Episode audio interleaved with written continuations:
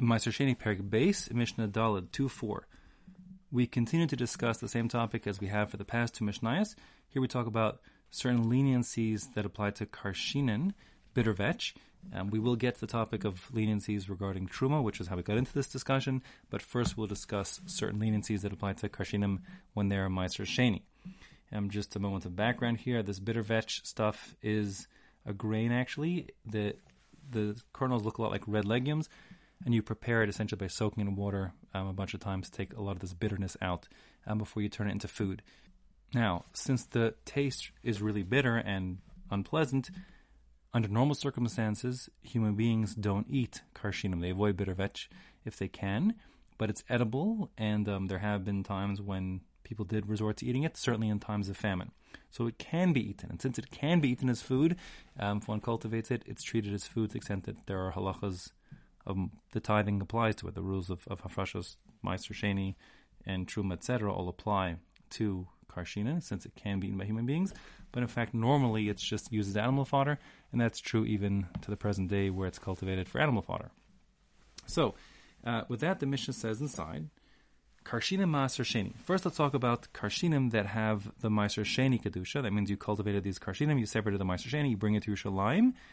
Ye'achlu Tzimchonim when you eat them, uh, you have to eat them when they're still green and fresh because once they dry out, they become totally inedible, and then you've wasted it, and that's disallowed. The same way in Tilton, the fenugreek of the previous Mishnah, you have to eat it Meiser Sheni before it goes to waste and gets hard. So too when it comes to Karshinim.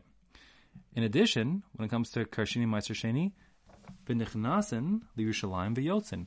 They can come into Yerushalayim and then go out again. Now that is unusual. The normal rule when it comes to Meiser Sheni is if foodstuffs that have Kedushas Meiser Sheni come into Yerushalayim, there's no turning back. You can't redeem them in Yerushalayim, you can't take them out of Yerushalayim, you must eat them there. An exception to that rule is the Karshina we have here, where one is allowed to take them out of Yerushalayim. Now, the reason why this leniency exists is because the Karshinim aren't really food. It's like really second class food or only B'diavad food, and therefore there are leniencies that apply. Um, more than that, actually, we're not being that lenient. We're not actually saying you can take the karshinim home with you. What we're saying is you can do the milling, like the uh, the grinding, etc., the production of bitter vetch bread outside of Yerushalayim. Yerushalayim, I'm sure, was rather crowded and hectic um, when during the holidays and people were producing lots of Mashini food, etc., etc. So you can um, do the production of your bitter vetch bread out of Yerushalayim, but then you have to bring it back into Yerushalayim and consume it here. So who here meaning here inside Yerushalayim. So that's what it means here. You can take it out because we're lenient, but you still have to bring it back. Now nitmu, if it becomes tame, so normally when it comes to Meiser Sheni, if you have Meiser Sheni food that becomes tame, it's not that big a deal. You just redeem it, um, putting the kedusha onto a coin, as we've seen already. You'll eat that foodstuffs, and then you'll use the money to buy um, other foods for consumption, and that's allowed even inside Yerushalayim. In other words, you're not allowed to redeem foodstuffs in Yerushalayim that have Kedushas Maaser Sheni, but that's if it's Tahor. If it's Tama, you can. But, ironically, at least Rabbi Tarfon is going to be strict, and Rabbi Tarfon is going to say you are not allowed to redeem Maaser Sheni Karshinim that became Tame. And the reason why is because there's a general rule one isn't allowed to redeem food that has um, some level of Kedusha if when you deconsecrate it, the plan is to give it to animals. That's considered to be disrespectful, and therefore we just don't do it. So normally you cannot um, be mechalel, deconsecrate kadosh food if the game plan for that food stuff is to give it to animals.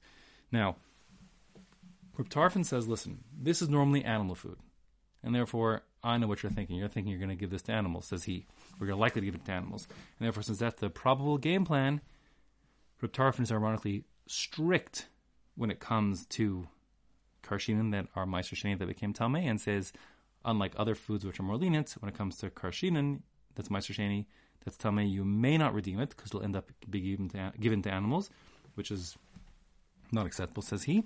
And therefore, your plan B is when you make the, the dough from your karshinim, the tameh dough, what you'll have to do is you'll have to mix that karshinim flour um, that you're preparing the dough with with another batch of flour, such that the quantity of tameh ingredients that you're putting into this composite dough of, of you know, let's call it flour plus vetch together, the vetch component is less than a kabetza.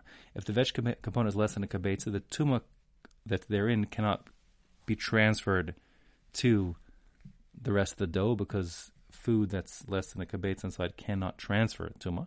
And that being the case, Reb Tarfon says, Yischalku le'isos.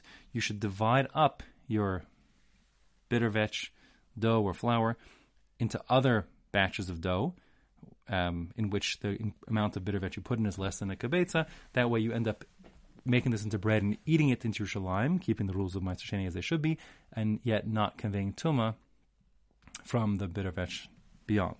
So that's what it says here. Yischalku le'isos. You divide it up into lots of um, smaller doughs. V'chacham omrim yipadu. The chacham are lenient, and they say it's not a problem since really this karshina stuff isn't really food. Um, we're lenient, and we allow you uh, when it becomes tummy to redeem it like any other meiser sheni. And if you end up feeding it to animals, so be it. We're not we're not particularly um, uh, we're not mocked on that because it's normally animal food anyway. So what's the big crime over here? It says the chum, and that would be the halacha. And now we get back to the topic of truma, which was our original discussion here.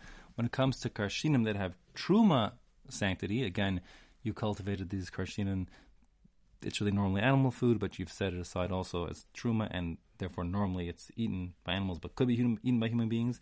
Vishal truma, if you are a human being um, and you are planning on dealing with it, so it's got truma kedusha. Nevertheless, Beis Shammai omrim shorin v'shafim b'tahara. Um, you must work with it in a status of tahara, as is the case for normal truma, meaning you have to soak it but tahara using washing your hands first. For shafin but tahara, if you're going to scrub it or you, shafin different pshatim, it, it, could well mean that that's the process of um, the soaking and the and the grinding up to make the bread out of these like little red lentil like beans of the vetch. Whatever the case is, uh, if you're working with it, if you're eating with it, and so on and so forth, you have to always keep it batara because it's truma. It says Beis Shammai umachilin betuma. The only difference is if you're actually feeding it ma'achilin, right? So that's a hifil, like you're causing it to be eaten by animals, says the Bartenura. That says pshat. So if you're feeding it to animals, then it can be done betuma. You're allowed to feed it to animals in a state of tuma, meaning without washing your hands first, because anyways, it's not human food now; it's animal food, and therefore no reason to keep it betahara. That's Beis Shammai shita. Beis Hillel, Omrim Shorin Batara, Beis Shammai, excuse me, Beis Hillel are lenient, and they say it's no problem. You are indeed allowed to, um, under normal circumstances, not wash your hands before dealing, working with this food, because just like Tilton, Karshin is not normally human food. He does, however, say, just like he did back by Tilton, if you're going to be soaking it in water, um, which is part of the process of making the vetch into bread. So there he wants you to do it betahara because the same reason as before. If you are both putting it in water for shriya, for soaking, you're being machshir it, readying it to become tummy, and then you're also using tummy hands, you're making it tummy, both steps at once. No good. He wants a hecker, he wants something that will keep you mindful of the fact that these karshinim are truma, and therefore that would prevent a non Kohen from eating it inadvertently or letting a non Kohen eat it. So shor and betahara, the shriya, the soaking in the water, has to be done with washed hands because it's both the hechsher and the conveying of them at the same time. But vishafin, you can do the scraping or scrubbing or the grinding, whatever it is. Umachilin, feeding it to animals. Betuma, that can be done with betuma. So he's more lenient, meaning he allows the production to happen um, of this and the processing of this karshin to happen without washed hands. He's lenient, and that's would be the din. Now we have two other sheets coming here. One sheet is the sheet of Shammai. So Shammai is going to argue with Beis Shammai, which is quite unusual. Not that unusual, but it's quite unusual. Um, and here it's a case where Shammai is going to be stricter than his school that followed him. And Shammai Omer Yeach ye'achlu sarid.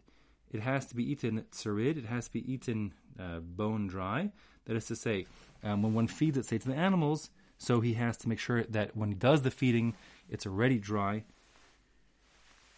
And and that being the case, um, it's or eating himself, other pshata, eating people eating it, it has to be done um, when it's dry, so it doesn't, it doesn't look like you're intentionally conveying tuma to it with your tummy hands.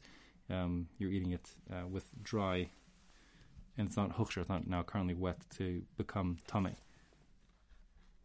And finally, Rabbi Akiva is more makel than everybody. Rabbi Akiva Omer, Kol ma'asein betuma. Rabbi Akiva says when it comes to karshinin, it's just not human food really, and therefore if people are eating it, it doesn't matter.